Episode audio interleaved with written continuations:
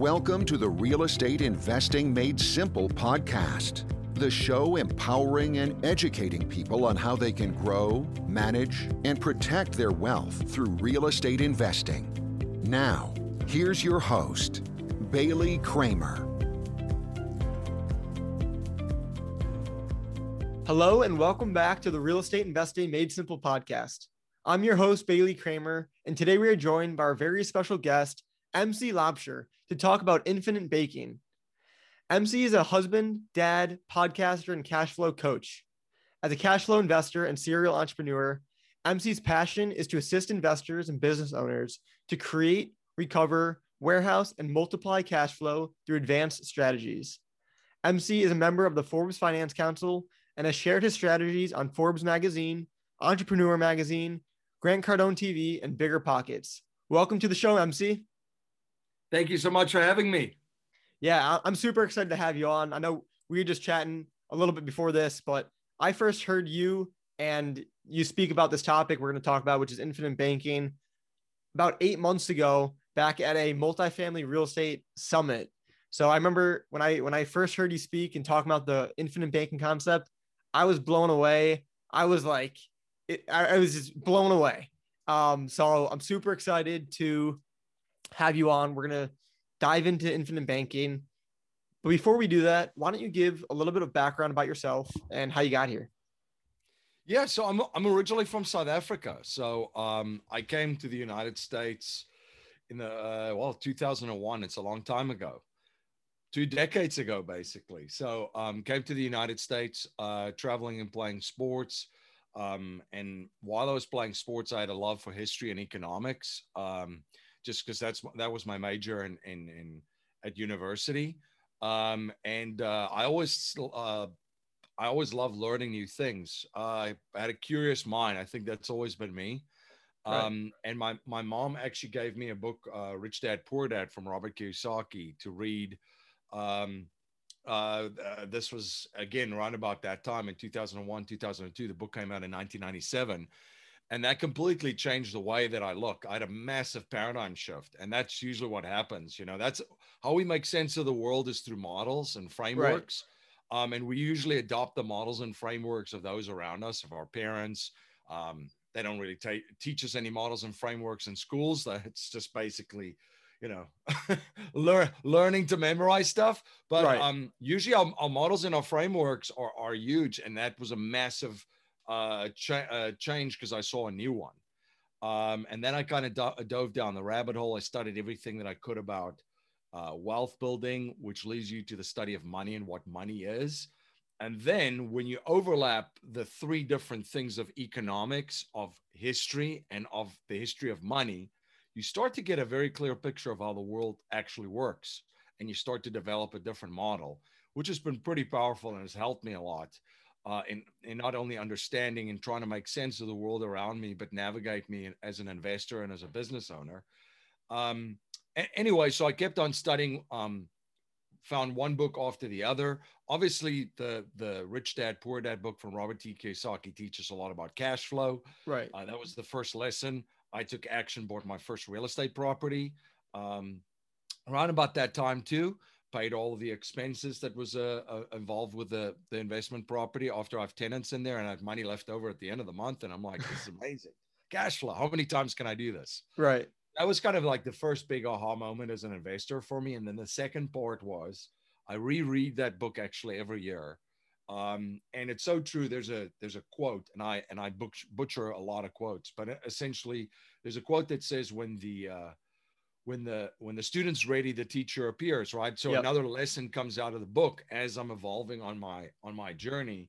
Uh, one of the big lessons in my book uh, in that book was that I didn't see the first or the second time, or even maybe the third time, but essentially it was um, looking at financial statements and actually seeing how money flows, but realizing that there's a creditor and a debitor statement.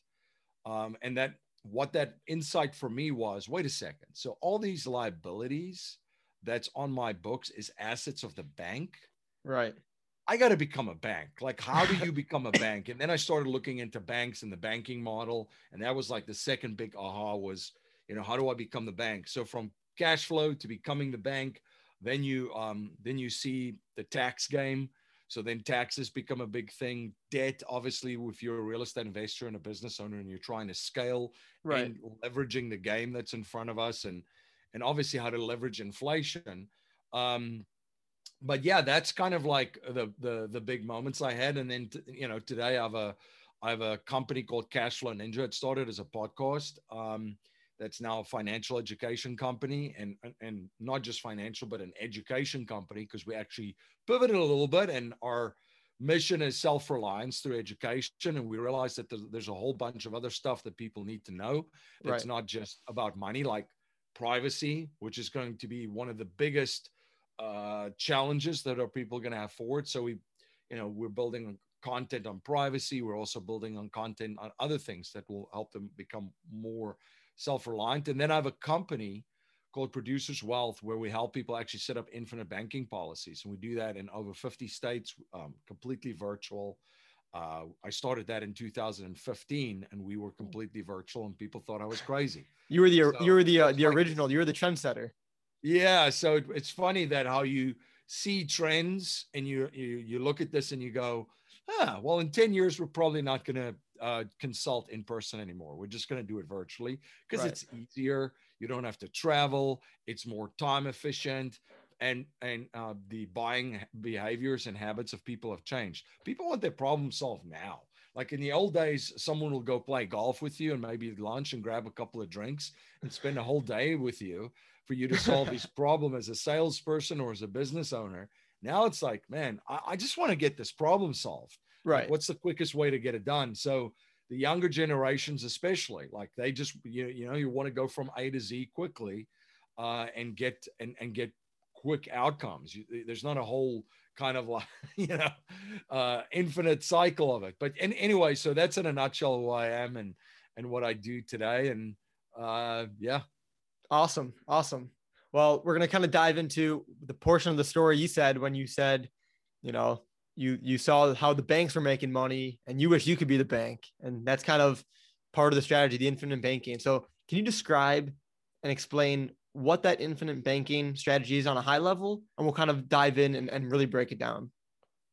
Yeah, so essentially, it's um, you know, banking, as uh, my mentor Nelson Nash used to say, uh, used to be done at the you and me level. So we eventually had institutions involved that took over the banking function and now completely take, took took over the banking function in everyone's lives. And what what he meant was, you know, if you look at a, a just a basic banking model, is that you would make deposits into a bank, right? on the front end of the biz of a bank. And of course, if you're listening to the show five years from now, banks are going to change dramatically within Right. the next 12 months. Um, in the next five years, who knows what they look like?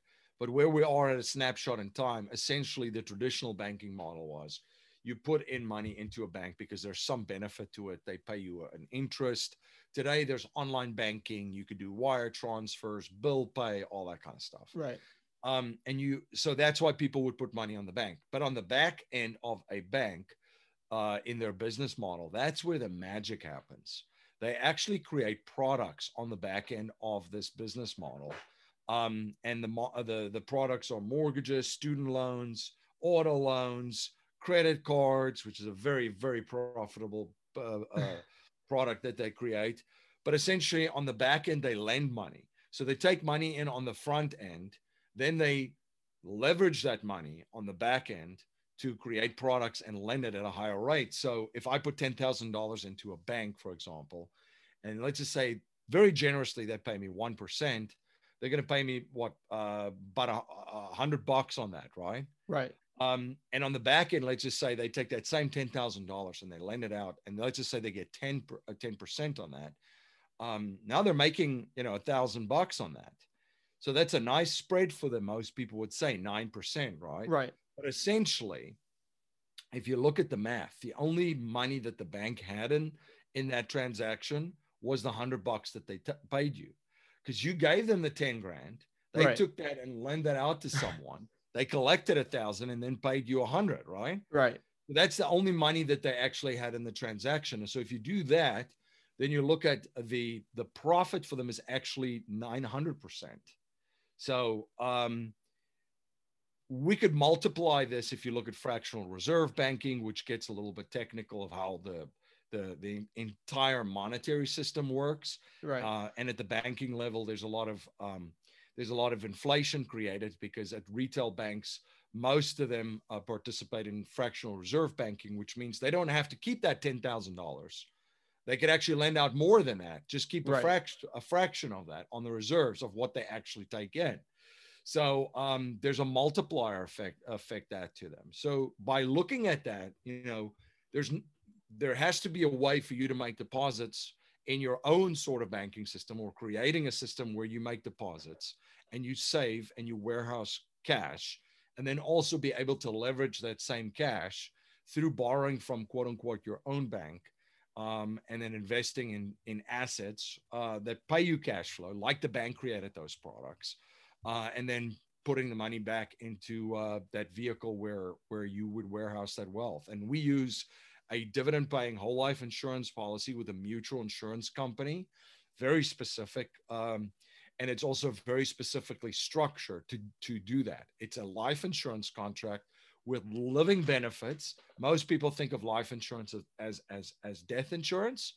Um, so uh, but there's a lot of living benefits actually that they that life insurance contracts have. And if structured Right. properly like we do with the infinite banking policies it's very very powerful. Um, it's the same strategies that the banks themselves use where they position their tier one capital which is very very interesting. Uh, fortune 500 and corporations uh, uh, corporations and other corporations such as disney ge and so forth they all uh, position capital in these contracts uh, politicians and, and so forth um, also do this. And then obviously, it's a very, very powerful tool in family offices across the United States. And this is a family office is essentially a private wealth management firm for a specific family, like a Rockefeller family, uh, that manages their wealth. So if you have a hundred million dollars and up, you get to you get to open up your own single private family office in, a- Right. in a lot of cases. So they utilize these strategies too. So um, yeah, it's it's it's it's a it's a little bit different how insurance is sold to the majority of the public. Um, and and that's why most people have probably heard, well, Dave Ramsey doesn't like whole life insurance or Susie Orman and so forth. But on the other hand, you have to ask yourself the question with everything, right? Well, real estate can be a great investment or a bad investment. You Right, can buy right. real estate at retail or you could buy it wholesale. Uh, insurance is the same thing. Why are the most powerful families in the United States uh, and Canada and corporations and bank positioning capital in these vehicles? And why do some people say this is a terrible vehicle? Well, there's obviously a, a- a disconnect there. There's Right. two sides of it, as there is with, with, with every investment vehicle or every any every vehicle, because we look at this as a savings vehicle. But it's pretty pretty powerful stuff. Very cool. So, in very simple terms, it's a specially structured life insurance policy. Um, like you said, it's not for the benefit of when you die, but it's actually for the benefit of when you're alive, right? So, if you can kind of break down, I know that you know life insurance policies, the infinite banking model, it varies based on so many different factors on on a person. But can you kind of break down what it looks like in simple terms for for someone who's looking to use this strategy, maybe a real estate investor, something along those lines? Yeah, it's a um, it's a it's a it's a great question. So what it basically looks like is um, before I share that quickly, one more thing Yeah. I just wanted to share is you know the same for real estate investors. When you look at incorporating into something what you're doing, your strategy, it has to be doing something for you, right? It has to Right. solve a problem of what you're trying to accomplish. Because there's many different things that you could put in a in an overall wealth strategy, right? You could have gold and silver in there. Great inflation hedge, store of value, has been money for centuries. That's why you have it. That's why it's in your portfolio, or Right. that's why you have it as an investor. And if you uh, if you uh, if you position it properly through uh, uh, custodians, you can also borrow against it to buy real estate, that kind of stuff. Same with uh, let's just say the the the flavor of ice cream of the month cryptocurrencies, Bitcoin, same thing. Right. Why do you, why do you have it? Well, it's essentially become a store of value now for not only individuals but corporations. Similar to gold, a little bit more liquid, uh, has utility value, and you can actually transfer large sums of money pretty quickly through the, the Bitcoin network. Right. So there's a lot of different reasons why you would have that, and you could also borrow against Bitcoin through decentralized finance and buy real estate with Bitcoin. Um, so why do you have a whole lot? Why would you set up a policy like that? Like, what problem does it solve? right. right? Because um, I think we're marketed to so much as individuals to buy this product or that product or that product. It's like, no, Right. wh- wh- why do I need it? Well, money has to reside somewhere. So for real estate investors, number one, you got to put your money somewhere. You know, I did a talk to one at, you know, the uh, at the one place, uh, a meetup a long time ago to real estate investors, and I asked them, "Where do you put your money?" Real estate. I said, "Man, I'm not going out for drinks with you afterwards because you don't have any money to pay for it. Um, I'm going to have to pick up the tab. And they all started laughing. And they said, Well, what? No, what do you mean? I said, Because you just said you put your money in real estate. That means you don't have any cash. Oh, okay. Well, where do you put your cash? So you can either keep it in a bank, which is one of the riskiest areas, especially right now to put it, or you could put it in a place that has shown with a track record of almost two centuries now. It's like 150 plus years. Mutual insurance companies have a, have a track record for being a great place to put money because they protect your capital um, and you can access it uh, pretty quickly uh, when needed. So it's it's become a great place to, to warehouse cash. If you look at the last financial crisis, if you look at depressions, market crashes, mutual insurance companies been a pretty good place to park it. Um, so that's what you're solving here as a real estate investor. That's number one. Where do you where do you keep massive amount of cash? I would not recommend it's in a bank that pays you zero. They're probably going to start charging you uh, a, a certain amount of money every year now just to keep your money. That's where Right. this is going. Uh, so that's the first thing. The second thing is why would, and this is the secondary benefit also of the policy for real estate investors. So let's just say you build up a nice real estate portfolio your entire life. Let's just say you build up 30, 40 properties, cash flow. You're a cash flow ninja. Fantastic. and you don't have anything else. You just have your real estate. And I hear this over and over and over. And now let's just say you found uh, the person of your dreams, you've got a spouse, you've got children, and so forth. Now you pass away. Okay. So what happens now? Now you have zero liquidity in that estate. And now the surviving spouse and your children, which didn't build up that 30 or 40 portfolio properties, right. now have to go and sell those properties at fire sale prices to pay for estate taxes or other taxes that's there if it's Right. also not properly structured with estate. If you don't have life insurance set up, I'm assuming that there's no comprehensive estate planning done either in that in that Right. arena. And we've I've seen it. I've seen it firsthand where we've had children of of parents like that, where they had a ton of real estate, no liquidity, no life insurance. Now the dad passed away. The kids don't know what to do because they're not real estate investors. Right. And now they've got to sell off. Now they have to sell off properties. So it provides liquidity for the estate. And that's why a lot of wealthy families have it in there uh, to transfer over uh, wealth to the next generation. So some of the things is so, okay, the specifics. So you, you set up this policy that the money in there that you're going to put in there is guaranteed. It's growing tax free in there. It's guaranteed to grow a certain amount per year or two. You get dividends, which is not guaranteed, but they get paid every single year. If you structure it with the right company, some of them have paid it since 1847. Wow. Every single year, not a bad track record. I always say, if you want to look at what people are going to do in the future, look at what they've done in the past. You know, Right. um, so, um, and then the other thing is you can access the money tax free through policy loans, just like a HELOC, basically, uh, in, a, in a property. Uh, and then you could use that policy loan to invest and buy real estate. So, how it works is you would fund a premium, and usually 70%, I'm just saying very conservatively because Right. there's different ages, genders, there's so many different things Um, we're all at different stages of our life, but let's just say you put money in the policy. Usually, around 70% of the premiums year one is going straight towards cash value. So you put in $10,000, there's 7,000 plus in cash value year one. With the Dave Ramsey policy that he despises, you're not going to have any cash value, probably for the first three years.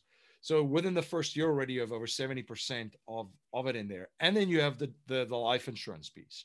So let's just say in that example, the 3000 pays for the life insurance, the 7000 goes towards cash value. And then every single year you keep adding it and it keeps growing. So usually about five to seven years, let's just say seven years, there's going to be more money in that policy than what you've put in with a death benefit, continuing to grow tax free. You could borrow against it any time, like a HELOC, and access 90% of that money that's available um, of the cash value and use that to invest in another real estate property so you're going to borrow five percent, which is more or less what the what the loan rate is right now, and then invest in a higher rate. The same ex- example of what the banks did. I fund my policy just as I make deposits into that bank. In that example, it's growing tax free, predictable every year with a death benefit. And then on the other side, on the back end of my own banking system, I can access that create a, create a, a, loan at 5%, take that to buy a piece of real estate that gets me 10, 12, 15% uh, cash flow on cash. Um, and then I would take the cash flow and then pay down and pay back my policy loan. Uh, and what you essentially have done there is you're you're making deposits into your bank. The money is growing there. You're creating uh, this derivative on the back end, lending against uh, against borrowing against the, the cash value, investing in real estate, and then paying it back, and you get to benefit from this whole system because you own the, the banking system. Right. Wow. So so powerful that that structure. And when I when I first heard it too, I had to listen to a few times. So um, it, it's it's such a unique concept that isn't widely shared by too many people. At least I haven't heard it before this. Too many people. So I, I encourage listeners go back, listen to the last few minutes, um, and and we'll give you some resources too. I know MC, you have a lot of resources online that that really breaks it down further that we'll get into later. But um, su- super super cool strategy. So I just kind of want to dive into a few pieces that you were mentioning. So first is is the premium. I know the premium it varies. There's a million variables that go into it, um, but in in basic terms, how many years you have to pay the premium? Um, yeah, I guess that, that's the first question. How many, how many years do you have to, to pay it every single year? That's a great question. Um, this is as customizable as you can as you want to make it. That's why it's very very confusing, by the way. That's why people, when you sometimes mention, you know, like I have a company in the life insurance space, and people almost feel sorry for you because they're like, "What life insurance?"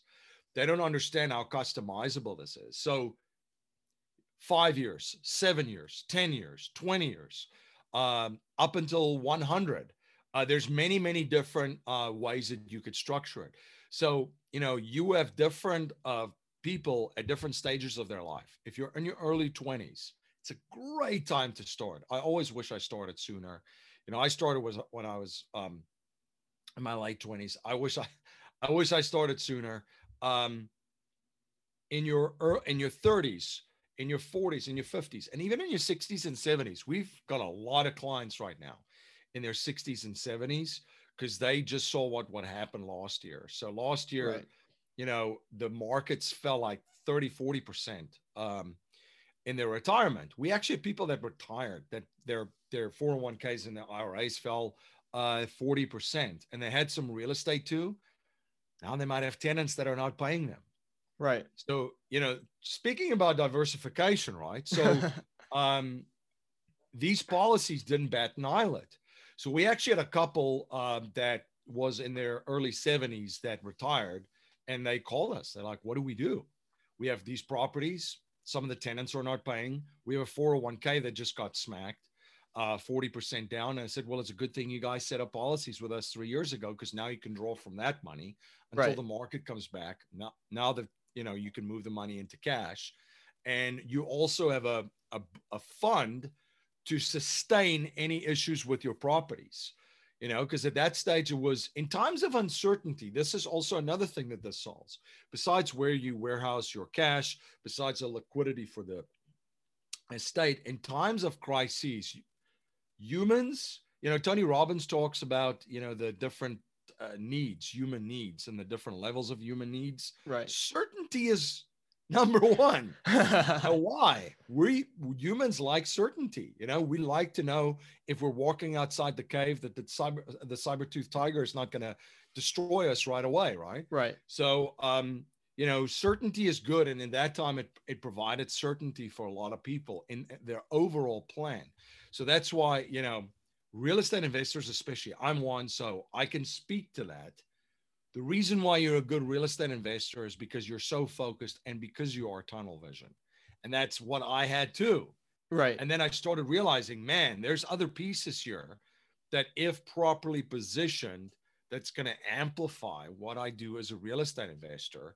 And that's actually going to help me in times of uncertainty, in times of market downturns, because yes, what happens in the financial markets affects real estate. We saw we saw it in 2008 and 2009. And even if you're a real estate investor and you don't have any money in the stock market, um, which I don't, I know what happens there is going to come and blow over and affect the ability of my tenants to pay rent, which are right. all in the stock market, you know, and also the financing involved. Um, we talk about uh, a HELOC strategy. You know, a lot of real estate investors right now are moving money into these policies with us because they you know, and these are experienced campaigners where they saw what happened during the last downturn where uh, HELOCs got pulled on. Right. In a crisis, what does a bank do when a bank's got a ton of defaults on their books? Right. They don't keep borrowing money. yeah, know? right. So, um, so yeah, so uh, that that's what it's all. But yeah, you can five pay, seven pay, ten pay, fifteen pay. We we look at an, a, a, a specific individual. Like if you're in your 20s, we're going to structure it so you could pay into it at 70. You could probably stop at 55, 60, whatever you want to do. But you're always going to need to put a you're always going to need to put a place to park your cash. The right. reason we structure it up to 70, by the way, is what people would say 70. I'm going to retire at 55. You know what's happening to a lot of our clients that are 55 and over? This is another interesting phase of life for the young, all of the young uh, guys and gals listening. You're gonna there's gonna be windfalls because there's actually gonna be people that pass away in your family and you may or may not inherit some money right. if you're lucky if you're a good boy and girl um, but so where are you going to put those windfalls right? So if you have policy with with with the flexibility of funding it flexibility of how long you pay and the flexibility on the back end to add some more money you'd be able to find a place for it in, in some of these policies Right. Okay. Awesome. Yeah. Very, very cool. I'm curious. I have a few, few questions about what you've mentioned.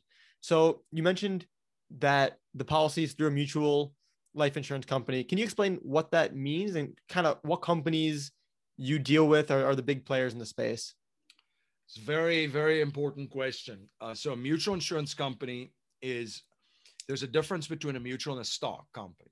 A stock company is listed on the, the stock exchange and the owners of that company is the the the stockholders, the, the owners of the stock of the company. Right. So the company is managed um, on behalf of the stockholders. So what do stockholders want? They pr- want the price of their stock to go up, right? Right. So those companies are managed in a very very different way. They ha- they're playing in the Wall Street casino, as I call it. So they have to do quarterly announcements and earnings statements and all that stuff publicly. And there's a lot of pressure on that. So what do people do? They they take on a lot more risk.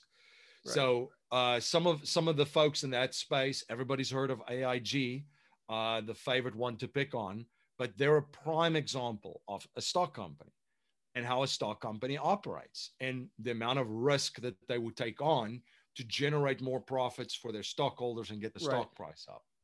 Uh, so that's the first thing. A mutual insurance company is managed on behalf of the policy holders, which are the owners of the company. So if you have a whole life policy with a mutual insurance company, then you are a then you are an owner in the company and you can only participate in the the the, the profitability of the company through the dividend Right. which you which you get as a as a as a policy holder.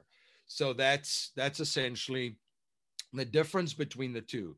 Mutual uh, uh, uh, stock companies I mentioned AIG, Lincoln Financial. There's a there's a number of them. Uh, all you have to do is look uh, in any company with a ticker on their website. They're a stock company. They're listed somewhere on a, on Right. a stock exchange. Um, and then there's mutual insurance companies, which if you look at the top mutual insurance companies uh, that are there, uh, th- I mean, the names that folks might know, uh, Penn Mutual, Mass Mutual, uh, New York Life, uh, Northwestern Mutual, there's a couple. And again, that's just the first step in this process Right. the, and- and Guardian is another one too. The first step in the process is finding a mutual insurance company. Then the second step of the process is you got to set it up with the right company. Then you have to st- structure it actually with someone that knows how to set up these policies. So that's the second thing. And the third thing is you have to set it up with one of those mutual insurance companies that can actually set up the policy that you want. So I've had folks run out by listening to a conversation like this to one of these mutual insurance companies that I know will not be able to set it up that way. And then I get angry emails saying, well, I went to this one and they, you know, they set me up this policy and it, it doesn't look anything the way that you explain it. Right. Again, not all of them can, can structure it in a, in a specific way. So find mutual insurance company. You're going to end up with, you know, the top, a couple of them. They're all great. If you've been around for, all of them have been around since the mid 1800s. Wow. You know, how I explain it to someone is name me some some some companies on the New York Stock Exchange that's been around for 100 years. Right. You're going to come up with a hand. You know, it's funny how these people fight fight and argue about what's the who's the best mutual insurance company. And I'm Right. like, you got to Right. be kidding me. Um, so uh, they're all great, but you have to find the one that actually has the vehicle that fits into the strategy that you want to execute on. We write, um, my company Producers Wealth write with, uh, writes with a couple of them. The reasons why we do it is there's different strategies for different people, and some of them require different vehicles. Not all whole life are is the same. They all have different whole life type of whole life products with little little um, features that are not that are not similar across the board. Right. So you have to be very careful with that. So I would say, yeah, you got to structure with the right company, with the right person and professional helping you with it. Structure the policy correctly, and then you've got to continue to work with someone, um, because Nelson Nash wrote the book "Becoming Your Own Banker," becoming your, and he said, "Becoming, it's not become your own bank." it's becoming your uh, your Right. own banker. Um, and the reason uh, he wrote becoming was it because it was it was it was a process. You got to work with someone. You got to figure out different cash flow strategies with the policy. The Right. policy is just a policy. It's all the other things that you that you can basically do with it. The same with any of these other strategies. Uh, some of your li- uh, listeners that are um, that have heard of sophisticated cash flow strategies, they probably you know everybody's familiar with the HELOC, right? right. where essentially you're collateralizing the equity in uh, a property to use that money to go buy another property, or you can refi it. Right. Uh, they're all familiar with business business loans. You place for collateral the the receipts of the business uh, and the assets of the business to get a loan. We had someone in our network that uh, got a loan for his business, placing the receipts and the assets as collateral, and he used that money to buy the building from which he was operating in. Wow. So he used one asset to buy another asset. Right. You could do it with gold, silver, and artwork. Very cool strategy, uh, which I've, I, I've, I've used the gold and silver strategy. You can only borrow up to 50% of the value of your gold and silver holdings. Um, you could do it with crypto. Same thing now. Decentralized, uh, uh, decentralized finance. Buyer beware. Uh, you have to be, know what you're doing yeah. there Yeah. because it's very volatile. Uh, same with stocks. Um, asset-based lending is what they call it, where uh, there's a number of Wall Street banks and a number of banks that allow you to borrow against a stock portfolio. So you could essentially have a stock portfolio, borrow against it, and go buy real estate with it. Um, there's a lot of different ways. CDs, you could put. I don't know why you would do that, but you could actually go and get a CD in a bank and borrow against the CD. You know, the, the same kind of collateral. And then right. you're obviously my favorite one is the life insurance one because it kind of puts um, it combines a lot of the best features of all of those uh, and puts it puts it into into one place. So right. that's great to know. And the reason why I share this is if number one, there might be some of your folks familiar with sophisticated cash flow strategies, knowing about all of these. So I wanted to mention that. And number two, if you're ever raising capital for real estate, have these conversations. There are people that have money in these places that they don't even know about and they don't know that they can leverage. Um, everybody always goes off to the IRAs.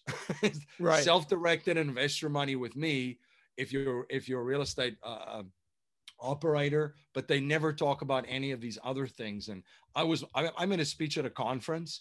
Someone came up to me afterwards and said, "So you're telling me that I could use the cash value in my whole life policy to buy real estate?" And I said, "Yes." He goes, Well, I have over a million dollars in cash value in my policy, and no one ever told me I could do this. you know, his grandparents or someone set this up for him and he funded right. it and that kind of stuff. So there you go. Incredible. We just found that guy, you know, a million bucks to go buy real estate with. Incredible. That's, that's absolutely crazy. So that guy though, his was his plan structured to optimize the the the cash value? Because I know you mentioned before you have to work with the right company because and is that is that a knowledge gap is that the reason why you have to speak with the right individual because from my experience yes. a lot of life insurance individuals might not even know about the strategy yeah it's very it's a it's a little bit of advanced planning too so there's insurance that you know there's insurance that's sold to the majority of the public a certain way and that's why i refer to it i think the easiest way to talk uh, it, it, about it is in, in with relation to how you can buy real estate too, retail or wholesale. So retail is a lot of folks buy the Dave Ramsey and Susie Orman policies that they hate. Uh, where wholesaling um, is more of a very specifically structured policy to do certain things. Right. Majority of the time, and it's and it's not to it's not to jab uh, take a jab at the retail. The reason why the, the retail policies are sold is for death benefit protection. Right. That's why most people buy because that's the only reason uh, that they buy real uh, uh, that they buy life insurance because that's what they know what re- uh, life insurance does right? Right right. The most people then and that's the simplest way for them. I want death benefit. You, you could buy term or let's just say whole life. They want it for their whole life so they buy a whole life policy at retail. So it's not to it's not to uh, not to take a, a, a jab at that. Then there's another way to buy it and the, the only reason why that is two different worlds is it's it's with uh, uh, these are built with intention. And the people that are buying these types of policies again like I've just mentioned to you they buy it because it solves problems. Where do i put my cash? I don't want to keep you know hundreds of thousands of dollars in, in the bank. And you don't need that to start these policies by the way. Right. but i'm just saying from the problems that they that they solve. Uh, i have a ton of real estate what happens if I die? I have zero liquidity to pass on. Maybe I can build up a little bit of cash value in the policy so I can use it for more real estate and then I have a death benefit to, to, to pass on. Right. Um, and then what happens if I don't have reserve? Where do I put my reserves for my properties? You know, where do I where do I put that? Um, what if you know the country's locked down basically again, and I have tenants that can't cannot pay rent? Right. What position is that going to put me in? You know, and real estate investors listening to this will know that, you know, properties right. get damaged, people don't pay rent. That's part of the deal. It's of course. so, um, yeah, so it's just done with intention and it's it's built to solve certain certain uh, problems. Right. so this strategy, the infinite banking concept, who is it who is it right for and who is it not right for? Who who would you advise look into the strategy and who would you advise that you know maybe the strategy is not for them. If you can put away i would say safely save about $10000 in these policies per year then it's a great place to park because it is an insurance vehicle. And you know yes you could set it up for less than that. You could set it up for 5000 you could set it up for 10 you know you could pay it monthly quarterly annually. You could do a lump sum you could fund it that type of thing. But just as a general rule uh, if i could put you know if you could put away 10000 then that would be a good, great place to start uh, because that's really going to uh, uh, allow you to build a pretty good policy that's going to do what you want it to do. Um, and you're going to get results much quicker. Before that, you know, I always say to folks, before you get to that, just get set up properly with all the other things. So pay yourself first, start increase your income, start putting away money. And then eventually, when you're starting to put away, let's just say, you know, $10,000 a year or more, now you're starting to look at it and now it's going to start to make sense for you. Right. Very cool. Very cool. And I know that this concept, I mean, I, I could, I, I get so excited about it and I could talk about this for hours. Unfortunately, with the time constraint, um, we, we, we, we can't, unfortunately. But is there any, any last thing you want to mention before we move on to the next section of our show? Take the principles. I have clients that had this policy, and because they had this policy, they started seeing things in their own business which they took the exact same principles and they implemented and executed it in their in their business. So even from the conversation today even if you're not ready to start start thinking like a bank. Start thinking like how banks think and start using the banking framework of how they see the world. You know i've got an amazing friend and client and, and partner uh, that he's a, a resort operator and I mean, we saw that how much money resorts spend on equipment leasing to outside third parties, taking right. the banking principle. We then he then raised funds to buy all those equipment and so forth, uh, and then leased them back to the property. And now it stays inside of his own banking mm. system because right. he started to view the world as a real estate investor and an operator through the eyes of a bank, and he's truly becoming his own bank. Uh, him, and, him and his wife, they're amazing. So that's what that's what I would say. The big takeaway here is start thinking like the bank, and eventually you'll start acting like the bank, and then you'll become the bank. Cool. Oh, oh, love it. Love it. So we're now going to move on to the next section of our show, which is the big four, where we ask all of our guests the same four questions. So MC, number one, what's your number one habit for success? Intention. Intention. Uh, that's the number one thing. To everything has to be done intentionally, uh, and how you spend your time. You know, I account for every every half an hour what I do with my time because that is the great equalizer with us all, and that's the difference between folks operating at the highest level and then just the average people. Right. And that's what I learned from folks operating there. And that's, I mean, I've seen a, that's been an amplifier in everything that I do is by intention and design. Just don't go into the week blindfolded. Your week has to be mapped out plan. You have to account for every you know every half an hour where you spend your time how you spend your time and who you spend your time with and pick very carefully very cool because very cool. it it's a yeah it, it, it's a, it's been a great multiplier for me awesome yeah G- great point there so, question number two limiting beliefs are thoughts in our heads that hold us back from realizing our potential. What is one limiting belief that you were able to crush, and how did that impact your life? It's so true because beliefs, we, we get indoctrinated and conditioned with beliefs, and it's not right. our own beliefs. We don't make up our own beliefs. We we get it from the people around us, right? Right. So I grew up in a middle middle class family with a lot of scarcity in there and then sometimes, you know, in times of uncertainty, I still, I mean, and this is something, by the way, that I say to a lot of folks. I see a lot of rainbows and unicorn stories out there. I have talked to multi, multi, multi millionaires, close to billionaires. These people battle it every day. Right. Um, it's not rainbows and unicorns where people walk around saying, "Oh, this is amazing abundance this is awesome." You fight that demon every day. Right. Uh, and if you think that you don't have it, it's there because that's just how we are. Like again, back to how we are wired as human beings. We're afraid of that saber-toothed tiger outside. Right. Uh, and we like certainty. So that's something that I battle and I battle it every day. So um, you just knock that, knock it down every morning when you start, and then you head into head into the day. Uh, so you have to do it intentionally. Again, but you know, back to the first thing of intentionally right. knocking down the things that hold you back. Cool. Awesome.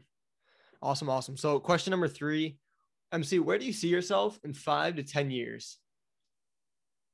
Yeah, it's a good question. Um, you know, I, uh, in five to 10 years, um, I'll still be doing what I'm doing because I love what I do.